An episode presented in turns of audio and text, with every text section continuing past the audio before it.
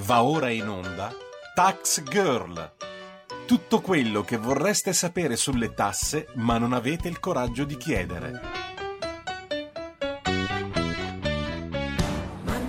Buongiorno e buon sabato mattina, io sono Giorgia Pacione di Bello e questo è Tax Girl, l'appuntamento settimanale di RPL con il fisco. Bene, allora una settimana corta, ma non per questo è stata poco pregna di eventi.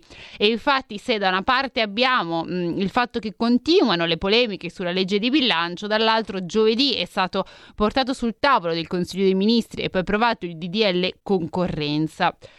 Allora, partiamo mh, mm, appunto da quest'ultimo uh, punto. Infatti ci sono due grandi esclusi dal DDL concorrenza e da una parte tutta la questione legata alle concessioni balneari e agli ambulanti e dall'altra la norma dei eh, notai. Vi ricordo che la norma dei notai consentiva a questa categoria di poter esercitare in tutta Italia al di fuori del distretto di appartenenza della regione di assegnazione. Ma le polemiche intorno al DDL concorrenza non finiscono qua, perché in realtà ci sono anche i tassisti che sono in rivolta o meglio sono sul piede di guerra eh, e queste sono proprio le parole del eh, coordinatore del USB appunto eh, taxi eh, che è l'associazione appunto eh, quindi dei taxi Riccardo Cacchione che eh, appunto sottolinea come stiamo già valutando forme di mobilitazione da mettere in campo per contrastare appunto questo provvedimento che colperà il nostro settore in modo devastante.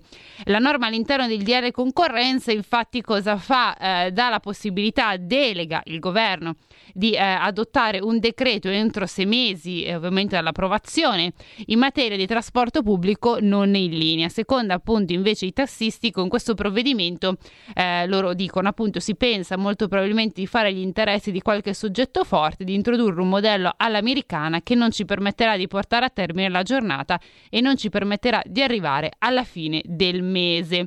Proprio per questo, conclude appunto il coordinatore di USB Taxi, metteremo in campo tutte le nostre forze per contrastare mm, queste misure. Ma passiamo velocemente alla legge di bilancio. Come vi ho detto, continuano anche un po' diciamo, le polemiche alla legge di bilancio che è stata approvata eh, non questa settimana, ma quella eh, scorsa. Allora, eh, la prima cosa da sottolineare è che eh, c'è stato, appunto, si dà spazio alle imprese, diciamo così, in rosa. Infatti, la ministra per le pari opportunità questa settimana, ehm, Elena Bonetti, ha voluto sottolineare come nella legge di bilancio si siano introdotti dei finanziamenti strutturali a partire ovviamente dal 2022 di, per circa 52 milioni di euro che avranno lo scopo di dare una premialità di carattere fiscale di incentive a quelle aziende che potranno avere la certificazione di parità di genere. Insomma, poi staremo a vedere eh, se effettivamente così eh, sarà e insomma quante poi saranno. Ma passiamo alle polemiche perché, ehm, allora in realtà no, queste non sono tanto polemiche ma sono aspetti positivi che evidenzia la Confederazione di Artigianato e delle PMI. Allora, secondo loro, loro appunto ritengono che il testo sulla riforma degli ammortizzatori sociali contenuto nel disegno di legge di bilancio 2022, vi ricordo, approvata dal Consiglio dei Ministri lo scorso 29 novembre, vada nella giusta direzione. La riforma, sottolineano appunto, sembra infatti, vado a leggere proprio eh, i loro virgolettati, sembra infatti idonea a garantire un modello di ammortizzatori sociali più inclusivo è guidato dal principio dell'universalesimo. Eh, non so se questa parola vi ricordo che ve l'avevo anche sottolineata nelle puntate scorse, come anche lo stesso Draghi in conferenza stampa aveva tenuto a sottolineare proprio eh, questa, mh, mm, questo diciamo, aggettivo per gli eh, ammortizzatori sociali. Quindi continuano eh, in, gra- in, grado di assicurare questi ammortizzatori sociali eh, tutti i lavoratori una protezione adeguata e differenziati in base alle caratteristiche settoriali e alla dimensione dell'azienda. Il comparto dell'artigianato vede valorizzata e rafforzata l'esperienza del proprio fondo di solidarietà bilaterale alternativo che, fin dalla sua costituzione, ha erogato prestazioni a tutte le imprese artigiane, facendo esclusivamente lega sulla contribuzione propria. Per questo motivo, anche durante la crisi determinata dalla pandemia, le imprese artigiane hanno mai fatto uso della cassa integrazione in deroga, avendo invece utilizzato dapprima e per intero le risorse del fondo derivanti dalle contribuzioni e successivamente come tutti i settori, le risorse appositamente stanziate per la cassa Covid. Consideriamo, e concludo, estremamente opportuna eh, quindi la precisazione contenuta nel DDL bilancio in merito alla natura obbligatoria della contribuzione a fondi ehm, di bilateralità, bilateratività, scusate, ma è uno scioglilingua alternativa di cui l'articolo appunto 27 del decreto legislativo numero 148 del eh, 2015. Attenzione però a queste parole comunque quindi di plauso alla legge di bilancio, come vi ho detto le polemiche non mancano e infatti eh, di parere di, di, diametralmente opposto ci sono le associazioni che rappresentano la totalità del terziario di, eh, del, del, mercato, quindi parliamo di Confcommercio, Alleanza delle Cooperative Italiane, Confesercenti, Federdistribuzione. Queste chiedono, hanno chiesto in realtà un incontro urgentissimo a Draghi e al ministro appunto Orlando al fine di verificare la disponibilità del governo per individuare delle misure che possono mitiga- mitigare l'impatto dei costi eh, che le imprese eh, rappresentate dovranno sostenere a regime. E per che cosa loro sono preoccupate però vi starete chiedendo? Beh, in particolare le associazioni esprimono forti preoccupazioni per la sostenibilità contributiva da parte delle imprese dei nuovi e più inclusivi ammortizzatori. Insomma, da una parte abbiamo chi, come sempre, poi in tutti i provvedimenti dice che è stato fatto tutto bene e dall'altra parte chi invece trova delle criticità. Ma passiamo anche al lato delle pensioni perché non si può non, eh, non parlare anche oggi, fare un piccolo inciso appunto sulle, ehm, sulle pensioni. Beh, allora, eh, partiamo dal fatto che al momento non c'è nessun incontro in vista, nel senso che a inizio settimana, anche quando io avevo sentito diversi sindacati, eh, si era appunto sottolineata questa cosa, quindi che Draghi non aveva ancora messo mh, nell'agenda un incontro tra lui e i sindacati, soprattutto dopo eh, il fatto di aver inserito nella legge di bilancio quota 102, che vi ricordo non piace per niente ai sindacati, l'hanno rimarcato anche questa settimana più volte, eh, sottolineando come appunto sia un, un, palliativo, cioè che poi sia una misura provvisoria perché vale soltanto per il 2022 e perché non si è pensata appunto a una riforma a, a 360 gradi delle, eh, de, de, del comparto appunto uh, pensionistico. Vi ricordo anche che in conferenza stampa, dopo aver um, annunciato appunto quota 102, eh, Mario Draghi aveva anche uh, detto che apriva nuovamente il... Um, il, il, il, dialogo con le parti sociali e però da allora eh, non ancora non, non, non, è, non sono stati ancora convocati e quindi le le loro proposte non sono ancora state portate eh, sul tavolo. Insomma, anche qui eh, saremo poi a vedere come, eh, come mm, come si concluderà la vicenda. Prima però di presentare il mio ospite vi volevo eh, dare un'altra piccola chicca di questa settimana perché molto probabilmente starà arrivando il cosiddetto decreto contro il caro prezzo delle materie prime. E infatti ad annunciarlo è stato eh, ieri tra l'altro Enrico Giovannini che è ministro delle infrastrutture e della mobilità sostenibile a 24 mattino su Radio 24 e infatti lui ha detto se nel 2022 ci saranno altri aumenti andremo a intervenire in maniera analoga. Eh, abbiamo in preparazione anzi siamo quasi pronti il decreto che, che distribuisce 100 milioni eh, per le stazioni appaltanti per coprire l'aumento dei costi del primo semestre. Nella legge di bilancio ci sarà un'analoga cifra per l'aumento dei prezzi che si è determinato, anche se in maniera più lieve dal secondo semestre. Questi 100 milioni più 100 milioni vanno a coprire la differenza che le stazioni appaltanti devono riconoscere agli appaltatori che hanno visto i prezzi aumentati. E insomma anche qui eh, quindi mh, novità anche da, per questo punto di vista. E infine come non ricordare che continuano le manifestazioni contro il Green Pass in diverse città eh, italiane. Ed è proprio questo l'argomento che voglio affrontare sia con voi eh, ascoltatori ma anche con il mio ospite di questa mattina che abbiamo appunto come, come ospite Marco Barbieri segretario generale generale di Confcommercio eh, Milano. Buongiorno Barbieri. Buongiorno a voi. Allora, Barbieri, io vorrei partire da un dato. Eh, partiamo appunto da un numero: 10,2 milioni di euro. Questi, eh, questo è più che altro quanto è costato ai negozi e ai locali eh, di Milano le manifestazioni no Green Pass dell'ultimo weekend. Insomma, una somma non proprio bassa, direi.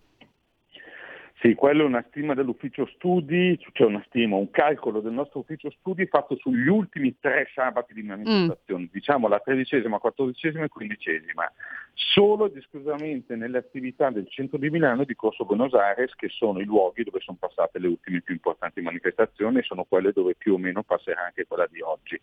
Ovviamente questi comportano un danno immediato di calo del fatturato e il danno è stato di oltre 10 milioni di euro, 10.2 per precisione. Questo perché il sabato ovviamente è la giornata più importante della settimana in termini di fatturato. Eh certo. Infatti solo il sabato mm. comporta, solo sul sabato eh, diciamo che il fatturato di perdita, il sabato incide per il 27.4% del fatturato settimanale e queste manifestazioni hanno inciso per una perdita del 25%.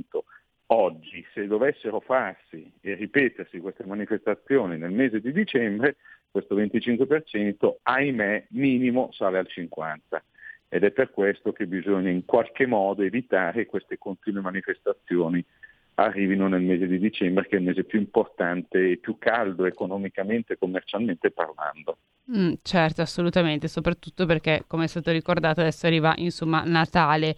Eh, prima di ascoltare un attimo... Prima la... di Natale arriva il Black Friday, l'ultima di, di, di novembre. Ah, Speriamo è giusto, ci, ci, siamo scordati un attimo lì, ecco. un'altra festività. Eh. ero, scorda, eh, ero persa anch'io. esatto. esatto. Ero persa esatto. anch'io queste nuove festività introdotte. Eh, prima appunto stavo dicendo di parlare con la nostra mh, mm, ascoltatrice. Eh, voi avete fatto anche un sondaggio su 613 imprese sul Green Pass. Eh, che sì. cosa è emerso da questo sondaggio? Perché è importante anche capire allora, un po' il sentimento. L'80, sì, l'82% di queste imprese si sono regolarmente adeguate eh, senza nessun tipo di problema, perché il sondaggio ha riferito all'introduzione obbligatoria del Green Pass dal 15 di ottobre, soprattutto nei luoghi di lavoro. L'82% delle imprese hanno dichiarato che non c'è nessun tipo di problema mm. nella gestione organizzativa del Green Pass. La differenza è evidenziato dei problemi di natura tecnico-organizzativa, ovviamente superabili, che si sintetizzano in due aspetti. Sì. Il primo aspetto, quando un'attività commerciale o un'attività economica a ciclo produttivo continuo, lavora 24 ore al giorno, 24 ore su 24, un conto è verificare il Green Pass al dipendente o al collaboratore che entra in azienda al mattino alle 8, un conto è verificarlo alle 2 di notte. Eh, ecco, certo. non è certo. proprio la stessa cosa, no. organizzativamente un po' più complesso. Dopodiché lo si fa. Secondo aspetto invece un po' più complicato mm. è quello quando il dipendente il 15 di ottobre comunica al datore di lavoro che lui non intende presenta, fare, avere, ottenere il Green Pass e quindi da domani non si presenta al posto di lavoro. Allora in quel caso il datore di lavoro deve organizzare la propria attività lavorativa distribuendo le, le mansioni di questo dipendente su altri. Però quanto tempo può essere distribuita questa mansione su altri? Per quanto tempo il datore di lavoro può reggere una riorganizzazione aziendale con un lavoratore in meno. In linea teorica dovrebbe assumerne un altro, però mm. qui salta fuori il problema. Chi è quel datore di lavoro che assume un nuovo dipendente quando il dipendente che è stato a casa senza il Green Pass paradossalmente il giorno dopo potrebbe farsi un tampone e decidere di venire a tornare al lavoro col Green Pass? E in quel caso il datore di lavoro si troverebbe ad aver assunto una persona. Allora, io eh, quello che organizzativamente crea un problema questo è che liberamente il lavoratore può scegliere di vaccinarsi o non vaccinarsi, fare il tampone o non fare il tampone, ottenere il Green Pass o non ottenere il Green Pass. La normativa stabilisce, stai a casa perché se non hai il Green Pass non puoi venire al lavoro, però diciamo che il datore di lavoro non può, come si suol dire, rimanere appeso sine eh, certo. die alle scelte di un lavoratore. Ovvio. A un certo momento bisognerà definire se questo lavoratore rientra o non rientra. O non rientra definitivamente. Esattamente, esattamente. Queste sono le due criticità che sono emerse su quel 12% che le dicevo prima di imprese che hanno risposto al nostro sondaggio. Allora, prima di eh, continuare insomma, a, a, dialogare con lei, volevo un attimo sentire l'ascoltatore che è in linea, eh, quindi sentiamo un po' eh, prima cosa chi è e poi insomma, buongiorno.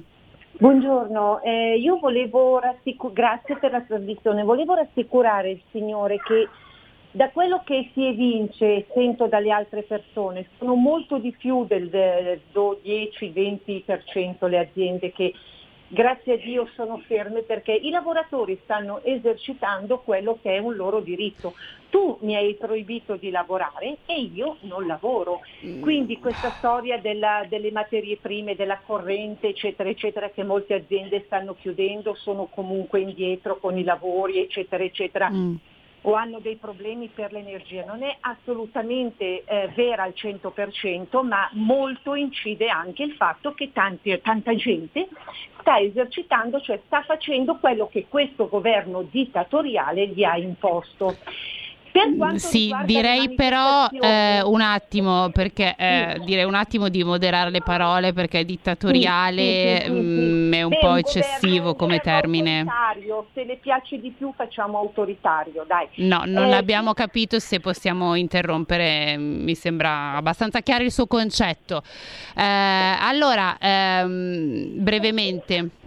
Allora, continuiamo con la nostra, eh, diciamo, chiacchierata. Mi sembra una, una, chiamata un po' pretestuosa, nel senso dire meno male che alcune aziende sono chiuse. Mi sembra anche un ragionamento un po' banale, se proprio dobbiamo mm. dirlo tutto, perché se le aziende chiudono eh, non c'è economia e poi mancano voglio vedere... Lavoro, mancano anche. posti di lavoro e poi come si porta il pane a casa. Quindi dire grazie al cielo che le aziende sono chiuse mi sembra una cavolata del, del sabato mattina alle 10.21 e queste cose non le ammetto qua mi spiace, ma dire non le aziende non hanno problemi per questa cosa non è assolutamente vero. Dopodiché, se si vuole viaggiare con le fette di salame sugli occhi è un'altra cosa. Però eh, dire grazie al cielo che le aziende sono chiuse mi sembra veramente una visione miope, per non dire altro. Ora, ritorniamo un attimo a noi. Ehm, allora, appunto, Barbieri, ritorniamo un attimo a noi. Appunto, stavamo dicendo che Commercio Milano appunto ha fatto questo, insomma, ha evidenziato questo, eh, queste problematiche e ha preso però una posizione netta a favore appunto di uno stop uh, di questi cortei no, Green Pass che vorrei ricordare tutti possono manifestare ma ovviamente senza andare a iniziare poi a danneggiare e a ledere eh, poi l'attività eh, di un altro, in questo caso l'attività imprenditoriale delle imprese di Milano che piaccia o non piaccia ma, ci sono eh, adesso diciamo la tutta. Ma noi più, che, noi più che stop a queste manifestazioni, noi abbiamo detto con una petizione che abbiamo lanciato, stop a manifestazioni nel non rispetto delle regole. Cioè in questo paese eh, c'è una carta costituzionale che sancisce giustamente la libertà di manifestare, dicendo però l'esercizio della libertà di manifestare deve rispettare determinate regole, e cioè che il manifestante deve concordare con eh, il questore il tipo di manifestazione, e l'autorità competente può modificare anche i percorsi, autorizzare o meno in caso di eh, pubblica sicurezza anche determinate manifestazioni. Quindi noi diciamo la libertà di manifestare è una libertà di tutti e ci mancherebbe altro, però va fatta in base a delle regole.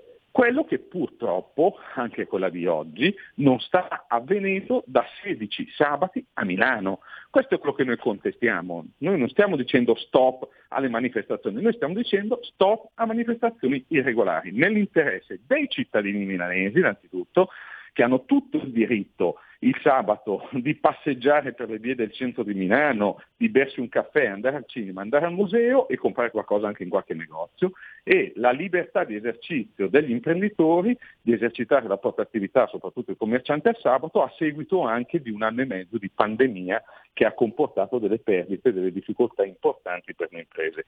Di conseguenza il punto è questo, ognuno può esercitare liberamente un proprio diritto nel rispetto delle regole, quando non si rispettano le regole l'esercizio di una libertà va a ledere la libertà altrui e questo non va bene. Questo esatto. è quello che noi contestiamo. No, no, esatto, è molto chiaro il principio. Infatti voglio che sia chiaro anche, eh, se così vogliamo dire, il mio pensiero. Uh, è giusto manifestare e, e insomma, e, e chi è contro il Green Pass può continuare a manifestare, ma come appunto ha ricordato Barbieri, sono pienamente allineata, bisogna però rispettare delle regole perché non siamo nel Far West dove ognuno può fare quello che eh, gli pare, perché siamo in un'altra epoca storica, eh, vi faccio questa anticipazione eh, per, per, molti.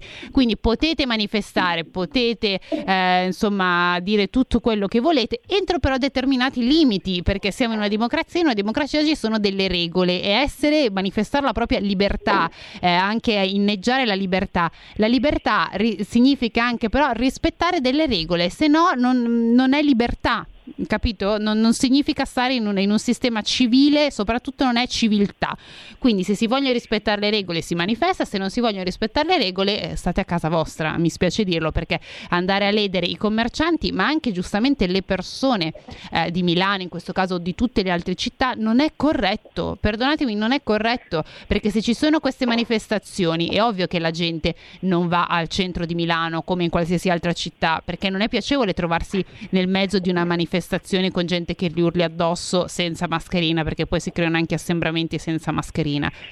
Questo è e quello questo che... È un problema, attenzione che questo è un problema, tema mascherine, perché poi si invocano, ripeto, determinate libertà non, rendendosi, non rendendosi conto che piaccia o non piaccia, la scienza dice che il virus si trasmette in determinate condizioni. Vedere delle manifestazioni con migliaia di persone dove il tema del distanziamento sociale, il tema delle mascherine come di protezione e presumo gente non vaccinata, poi non lamentiamoci se in questi giorni cominciamo a vedere e ne arrivo la quarta ondata. Eh? Eh, ecco, so... Perché poi i fatti concreti, al di là delle belle parole, sono queste. Eh? Poi dopo, cioè, quando il virus circola, si muta, cambia, eh, dopodiché voglio dire le conseguenze di un virus che continuamente gira e viene trasmesso, ahimè, le paghiamo tutti. Fortunatamente per adesso i vaccinati sono quelli che le stanno pagando in tema di salute pubblica di meno, perché anche se vengono contagiati non hanno le conseguenze diciamo così, sanitarie che avevano un anno e mezzo fa e questo penso che sia innegabile, basta vedere i numeri dati, al di là che lo dica con commercio, basta vedere dati e numeri e a un certo momento bisogna far parlare i numeri, i dati e i fatti. Dopodiché bisogna anche vedere questa continua volontà di agire nel non rispetto delle regole e non, nel non rispetto di determinati situazioni e principi anche scientifici. Poi dopo le conseguenze succedono e arrivano, come si stanno verificando. Assolutamente. Una piccola precisazione, eh, ovviamente io adesso mi sto riferendo alle manifestazioni no Green Pass, ma mi riferisco a tutte le manifestazioni ah, in certo. generale. Eh. Cioè vorrei che questa cosa fosse chiara prima anche che, perché qui è facile che poi passa, passino messaggi sbagliati. In questo caso stavamo parlando giustamente delle manifestazioni no Green Pass perché hanno recato un danno economico, ma questo ragionamento che eh, io almeno mm, parlo per me, poi insomma Barbieri poi potrà anche dire che io sto facendo adesso, vale anche per qualsiasi altra, cioè se ci fosse una manifestazione pro Green Pass fatta con questi stessi standard sarebbe sbagliata e ehm, per tutti questi motivi tanto quanto quella no Green Pass. Ecco, questo vorrei Guardi, che... Noi abbiamo preso una posizione quando ci sono stata la vittoria del campionato dell'Inter e gli europei e abbiamo detto pubblicamente che ci sembrava un po' assurdo che si chiudevano i locali per il distanziamento e poi migliaia di persone si riversavano nelle piazze per festeggiare la vittoria di una squadra di calcio o degli europei. Legittimo, eh, sono il primo tifoso di calcio, però non si capisce per quale motivo una regola valga per una tutela della salute pubblica in un ristorante e poi dopo ci vediamo migliaia di persone ammassate. Questo per dire quanto diceva lei, che il ragionamento non è un ragionamento solo ed esclusivamente riferito alle manifestazioni no Green Pass, ma è a tutte le situazioni esatto. che si esatto. verificano nel non rispetto di una regola. Esatto. Condivido perfettamente. Perfetto, allora noi siamo arrivati alla fine di questo uh, primo blocco, uh, noi ci vediamo adesso dopo. Intanto io ringrazio Marco Barbieri, segretario generale di Confcommercio Milano e speriamo insomma che questo sabato sia un po' più uh, gestibile ecco, la situazione anche per uh, i commercianti di Milano. Quindi grazie ancora di essere stato con noi questa mattina. Grazie a voi e buon lavoro, buon proseguimento. E noi adesso una breve pausa pubblicitaria, una canzone succulenta così raffreddiamo gli animi e poi ci vediamo nella seconda parte.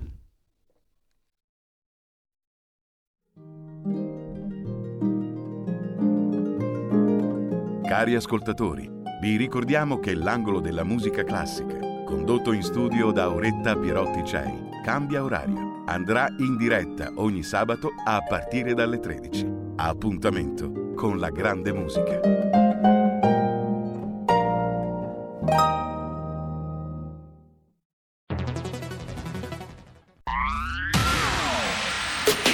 La radio si modifica, semplifica, da plus la musica purifica. Dove vuoi, dove vuoi, con chi vuoi, rilassati e vai. La digital radio non ti molla mai. Mi abbandono in questo viaggio, digitalizzo la frequenza con il suono che è uno spasso. Se penso a prima non ci credo, yo.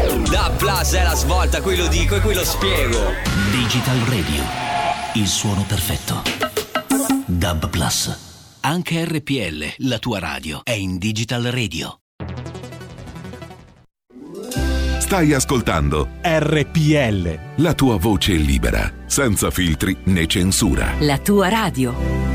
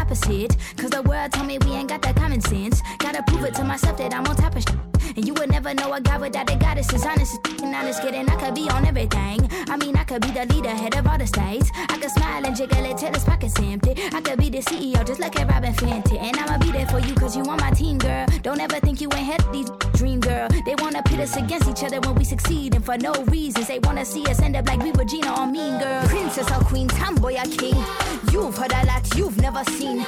Mother Earth, Mother Mary, rise to the top. Divine feminine, I'm feminine. Woman, let me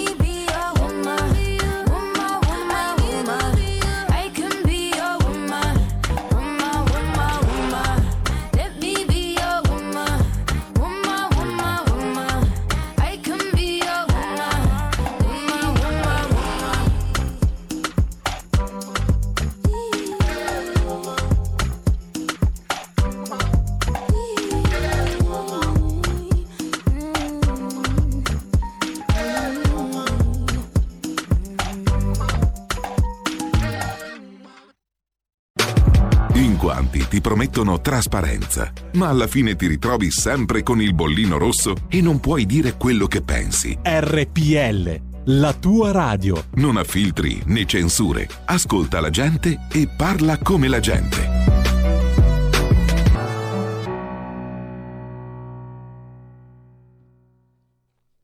Bene, allora, eccoci di nuovo qua. Io sono Giorgia Pacione di Bello e questo è Tax Girl. Allora, nella prima parte c'è stata appunto un po' questa polemica su manifestazioni Green, eh, sì, sì, Green Pass, stavo dicendo, eh, contro il Green Pass.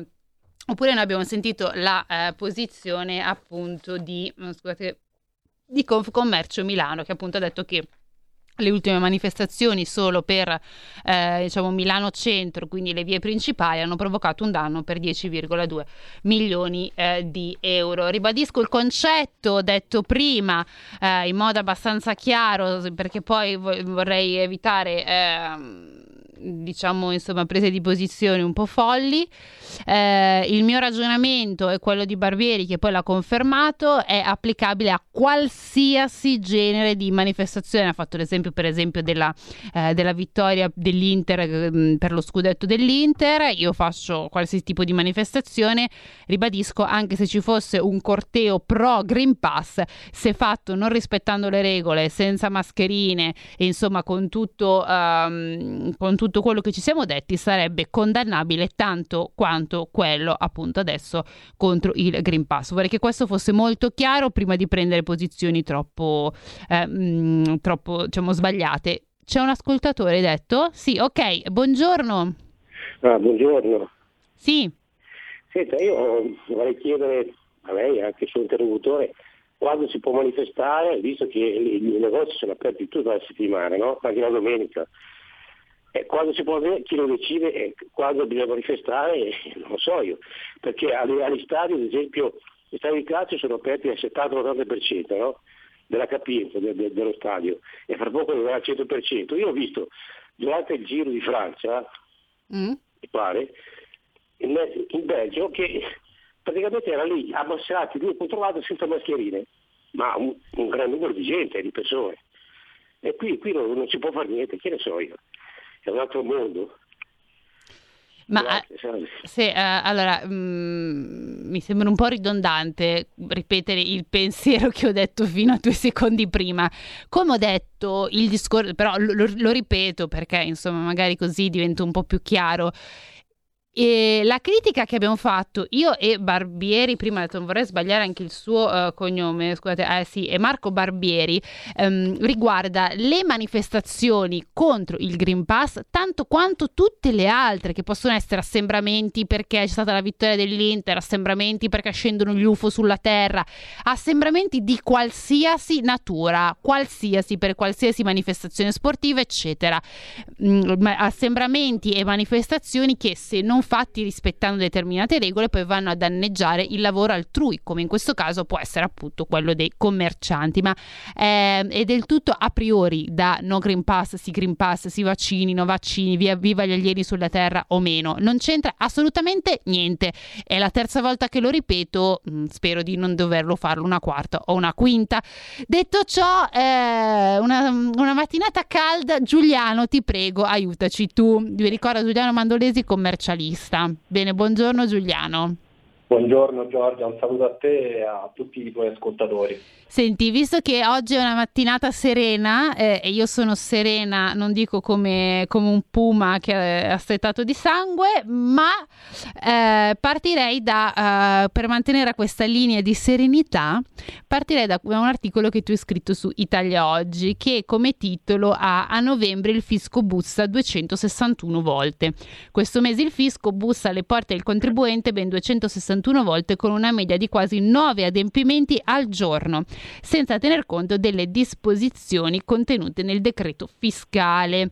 Ci spieghi meglio che cosa significa? Poche ho, ho, il duro compito di metterci il carico alla tua mattinata. Esattamente, dovrai farmi arrabbiare nuovamente perché visto che non è stata una settimana così mettici il carico da 91 che tu. Beh, non da 90 noi, noi, siamo più o meno abituati a, a, questo trattamento fiscale. Non so se hai visto è uscito il competitive index della tax foundation che un po' va a misurare l'efficienza e la complicatezza dei sistemi fiscali. Noi siamo all'ultimo posto su 37 paesi siamo al 37 quindi insomma questo è, è il chiaro segno di un qualcosa che non va. Ad esempio appunto sulla base del calendario pubblicato dall'Agenzia delle Entrate abbiamo a novembre 261 scadenze, va detto che molte di queste in realtà, una parte di queste erano di competenza di ottobre, ma per la concorrenza dei giorni festivi, che il 31 ottobre era domenica, primo novembre, mm-hmm. era, insomma, eh, festivo si slittava e si andava a cadere sempre su novembre, ma abbiamo un numero veramente rilevante di pagamenti che tutti i contribuenti sanno, si partiva dal 2 novembre tra l'altro con l'aggravio delle disposizioni del decreto fiscale perché la riscossione è ripartita e in quella data tutti coloro che avevano uh, le rate sospese durante il Covid di, cartelle rilazionali erano chiamati a un rientro, eh, subito dopo, a parte i vari adempimenti, intra, comunicazioni per uh, il canone RAI, c'è la maxi scadenza del 16, il versamento di IVA e ritenute dei contribuenti mensili e trimestrali, poi andiamo al 30 novembre dove c'è proprio il massimo dell'inefficienza in cui sono stati concentrati, oltre al versamento del secondo acconto delle imposte, poi casomai di questo parleremo perché insomma non è stata accolta la, la proposta che ne prevedeva una rateizzazione a partire da giugno 2022, insomma sono stati concentrati i pagamenti della rottamazione del saldo e stralcio relativi alle rate 2020 e 2021 sospese, cioè in una giornata bisognerà corrispondere in pratica a due anni di rate arretrate. Insomma questo ha creato una densità di scadenze che possiamo definirla tranquillamente insostenibile perché abbiamo un ordinario che è già insostenibile a cui si aggiunge uno straordinario derivante dal Covid più che insostenibile. Quindi una mensilità veramente nera sotto questo punto di vista. Non ti volevo rovinare la mattinata a te e a chi ci ascolta, però purtroppo è così, ne dobbiamo solo che prendere atto. Eh, sì, purtroppo sì.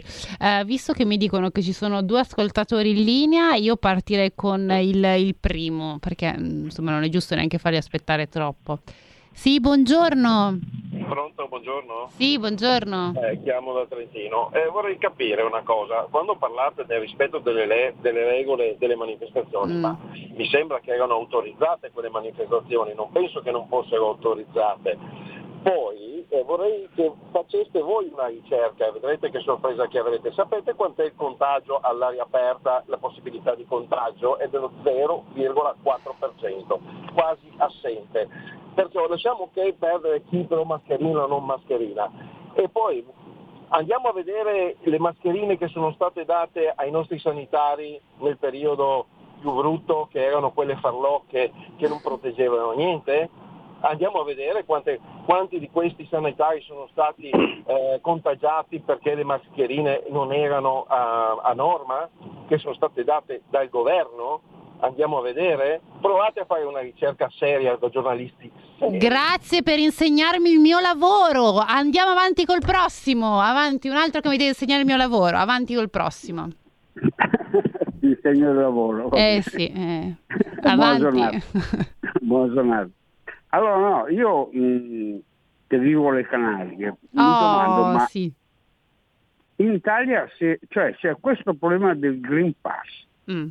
Qua il Green Pass eh, praticamente ce l'hanno tutti, ma non serve una mazza perché nessuno te lo chiede, anche perché le corti costituzionali delle varie regioni l'hanno, hanno, hanno detto che non si può mm, usare il Green Pass per andare di qua, per andare di là. Quindi non serve a nulla. L'obbligo di mascherine non c'è, se non sui mezzi pubblici. Ah, ok. Ok, e tu giri tranquillamente Senza problemi. sigaretta, eh, eh, e non c'è nessun problema. In Italia hanno creato questo pandemonio, hanno creato questo scontro. Però eh, perdonami, ti posso fare una domanda? Perché tu mi hai detto, eh, a noi non chiedono il Green Pass, però fondamentalmente siamo tutti vaccinati. Sì, vabbè, almeno qua sull'isola sono tutti vaccinati al Eh, credo che 95%. ora- Ti, è arrivato, ti arrivava l'SMS, Ah, eh, ok. domani e mañana tieni la vacuna, e vai, vai al centro della salute E lo ti facevi, fanno certo. la vacuna e ti fanno il vaccino. Punto, basta. Credo E che tu- la differenza tutti- sia questo, Mm. nel senso che mh, ti, adesso interlo- interloquisco anche con te, semplicemente la differenza è questa. Ora, a me il Green Pass non, non fa né caldo né freddo, devo essere, non sono neanche una fan del Green Pass, proprio dobbiamo dirla tutta, lo, lo reputo un obbligo eh, vaccinale mascherato, no? quindi un- una, una scusa per... mm, Perfettamente d'accordo. Esatto, io penso questo, quindi proprio lo dico senza problemi. Eh, credo che però la differenza è stata proprio questo, cioè visto che c'era una fetta mh, di indecisi, Novax, insomma, eh, ognuno poi ha le proprie motivazioni e non, non sono qui a, a indagare se fa uno fa bene o male, assolutamente. Eh, Forse a mio parere anche sbagliando non è stato messo l'obbligo, è stato messo questo Green Pass ed è un obbligo ovviamente vaccinale mascherato. Da te invece nelle Canarie, essendo che evidentemente la maggior parte, forse, forse sarà anche il 99% è tutto vaccinato, il Green Pass sia stato fatto ma è più un pur parlé, cioè una, una proforma, ecco. Credo no, che la differenza il- sia questo, la quota di non vaccinati tra uno e l'altro. No, ma il problema è che non ti chiedono se hai fatto il vaccino o non l'hai fatto, capisci? Sì, assolutamente. Sì, sì, sì, Cioè, scusa. eh, non è che se cioè, tu vai in un posto, eh, sei vaccinato e tiri fuori il certificato delle Mm. vacune. No, non te lo chiede nessuno, cioè non, non esiste proprio questo obbligo. Cioè, Mm. tu puoi andare ovunque, vai sul taxi, vai, vai- vai dove vuoi, tranne sull'autobus, sull'aereo tra un'isola e l'altra. Che ti chiedono Basta- lì il Green Pass. Devi certo. mettere, no, devi mettere la mascherina. No, non ti chiedono niente, Ah, ok. devi mettere la mascherina appunto e basta. Su- sull'autobus e sull'aereo, tra un'isola e l'altra, o tra, le- tra le isole qua e la Spagna, la, la penisola. Mm, mm, ok. Eh, ma eh, eh, eh, non ci sono tutte queste cose che ci sono in Italia. C'è però anche Io- da dire, io- sì, ok, va- mm, abbiamo- ho capito, ho capito benissimo il, il tuo pensiero, e, mm, c'è però anche da dire che ehm, insomma l'obbligo poi del Green Pass adesso sta diventando anche, anche altri paesi dell'Unione Europea lo stanno iniziando a prendere in considerazione, piaccia o non piaccia, il mio il mio pensiero insomma è stato poi molto, insomma, molto chiaro su quello che penso sul Green Pass. Ma Giuliano, torniamo a te perché sennò facciamo una puntata su sto Green Pass e le vaccinazioni. Stato qualcosa di No, terribile penso, nella prima parte della puntata. eh, non, non- non- non ho, non ho capito, scusami. No, dicevo, hai scatenato un dibattito terribile nella prima parte Sì, in realtà non volevo neanche perché mi, mi spiace che poi venga eh, frainteso. Uno dici, uno, adesso un ascoltatore mi ha scritto: Ma una, una- una manifestazione se non dà fastidio a cosa serve? Ma eh, non è questo il ragionamento. Il, il ragionamento è che va bene manifestare, ognuno può manifestare per quello che gli pare, eh, però rispettando e non, non andando a danneggiare in questo caso il diritto di impresa di altri, ehm, perché non, non- non ha senso così, perché ci facciamo del male noi, ci autoinfliggiamo del male, e questa è la verità. Eh, però poi dopo ognuno mm, può, può, insomma pensarla come, come vuole. Ehm, detto ciò, tornando al mondo fiscale su cui invece nessuno può contestare, oddio, in realtà anche qui ci sarebbe da contestare un bel po' di cose. Eh, una notizia che reputo che è passata invece un po' sotto traccia è stata quella della riscossione e mi, rischi- mi riferisco al fatto che ehm, la riscossione delle cartelle ehm, rateizzate ehm, ante-Covid riparte, è ripartita il 2 novembre. È una notizia che secondo me molti non hanno dato, è passata sotto traccia perché tra legge di bilancio, di DL concorrenza, insomma, però quindi è ripartita la riscossione, ci stai dicendo? Sì, come dici tu, in realtà è passata veramente sotto traccia, ma è, è- è- è stata lasciata sotto traccia in realtà la ripresa totale dell'attività di discussione perché le cartelle possono essere notificate dal primo settembre, eh, non c'è stato l'ennesimo provvedimento sospensivo, ma devo dire in una maniera molto intelligente è stato fatto un decreto che in realtà salvava sia il riscossore che non poteva tenersi in carico tutte quelle cartelle, sia i contribuenti, perché alla fine con il decreto fiscale ci si è mossi in tre direzioni. Mm. Eh, la prima è quella che ripartivano le notifiche ma veniva dato un lasso di tempo in più ai contribuenti per pagare, Eh, 150 giorni invece dei- degli ordinari 60. Il secondo è quello che appunto dicevi tu, ovvero tutte le rate sospese che erano state congelate dall'8 marzo 2020 fino al 31 agosto eh, sono state spostate, il pagamento è stato spostato al 31 ottobre e diventato poi al 2 novembre, è stata allungata la decadenza, quindi i contribuenti non è che potevano pagare 18 rate arretrate tutte insieme, quindi eh, saltano dai piani se mantengono 18 rate insolute, in pratica il legislatore ha regalato il periodo di, di sospensione gratis dei pagamenti perché bisognava corrispondere un minimo di rate che era pari a 3 per allinearsi e non decadere. Il secondo intervento invece è quello che abbiamo poc'anzi detto sulla rottamazione saldo e straccio, secondo me su quello è stato fatto poco perché tutte le rate arretrate appunto 2020 e 2021 vanno corrisposte entro il prossimo 30 novembre, con lieve inadempimento si può pagare fino al 6 dicembre, però insomma una concentrazione eh, abbastanza pesante in un'unica data. L'unico problema è che questo DL in realtà Sì. nasconde un lato scuro, cioè ogni disposizione è un problema, ad esempio l'estensione dei pagamenti delle cartelle a 150 giorni, Mm. eh, il legislatore è intervenuto solo per il pagamento ma non per i termini per impugnarla, quindi sono rimasti 60 giorni per fare ricorso, 150 per pagare. La decadenza maggiorata, quella che vi parlavo, che è passata da 10 a 18 rate insolute per eh, appunto perdere i benefici delle dilazioni, ha creato tre tipologie diverse di decadenza.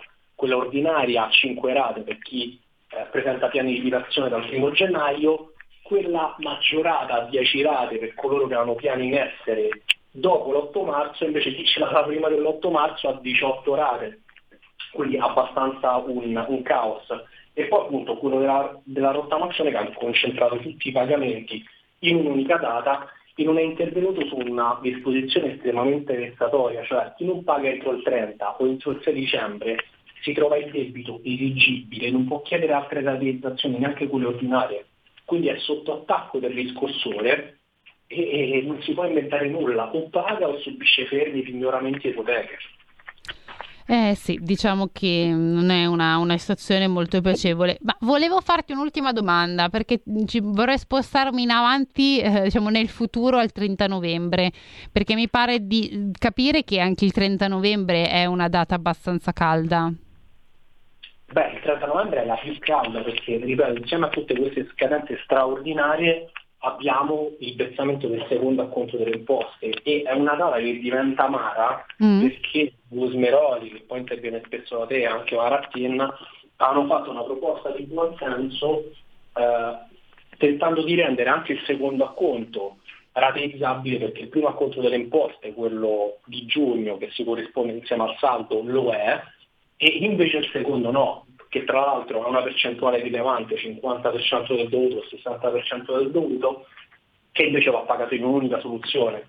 La proposta era molto intelligente, era quella di rateizzarlo a partire da gennaio 2022 in maniera ordinaria, quindi diventava una norma a regime, in sei rate, quindi si andava a finire fino a giugno. Di fatto frazionava i pagamenti annuali in una sorta di rata mensile perché uno rateizzava da gennaio a giugno il secondo acconto dell'anno precedente e poi partiva da giugno fino a dicembre con il saldo del, il primo acconto della, delle imposte in corso. Purtroppo non si sa per quale motivo né nella delega fiscale né nella legge di bilancio una norma così lineare che non creava neanche un buco di gettito esatto non è stata per nulla presa in considerazione. Esatto, perché ricordiamo che poi anche Gusmeroli eh, qui in questa trasmissione aveva più volte spiegato come era una norma che non andava a inficiare il gettito dello Stato, cioè in negativo, quindi non è che richiedeva eh, risorse eh, allo Stato per essere eh, applicata e, e infatti non, non, si è capito come mai non sia, non sia poi diventata operativa anche per aiutare insomma adesso agli italiani anche in questa fase diciamo di recupero si spera mh, di, di uscita dal covid che anche dal punto di vista economico è abbastanza complesso Ah sì, poi se non sbaglio avevano interrogato anche l'Eurostat che aveva dato il via sì, libera. Sì, con, confermo. E, e, e, il rischio è che invece lasciandolo così si crei un vero e proprio buco perché al 30 novembre i, i contribuenti non hanno i soldi magari per corrispondere e le rottamazioni e le rate arretrate e il secondo acconto. Quindi qualcosa lasceranno indietro e quello che lasciano indietro è il buco nelle casse dell'erario. Eh. Esatto, sì, infatti ricordiamo che eh, se poi dopo le persone non hanno i soldi per pagare, eh, alla fine eh, veramente si crea appunto un, un gap eh, ne, nelle entrate dello Stato, per cui è tutto a loro vantaggio aiu- cercare di aiutare i contribuenti a eh, spezzettare ecco, i pagamenti al fine poi di riuscire ad incassare quanto, insomma, quanto quanto si deve. Bene, allora, noi oggi siamo arrivati alla fine di questa difficoltosa, difficilissima puntata. Ehm, io eh, spero che i concetti che abbiamo detto siano stati chiari e soprattutto ribadisco e ci tengo che non vengano strumentalizzati nel modo sbagliato. Spero che tutto sia ehm, molto chiaro. Mi spiace se eh, sono stati fraintesi molti, molti concetti eh, perché insomma sto vedendo che c'è molta confusione.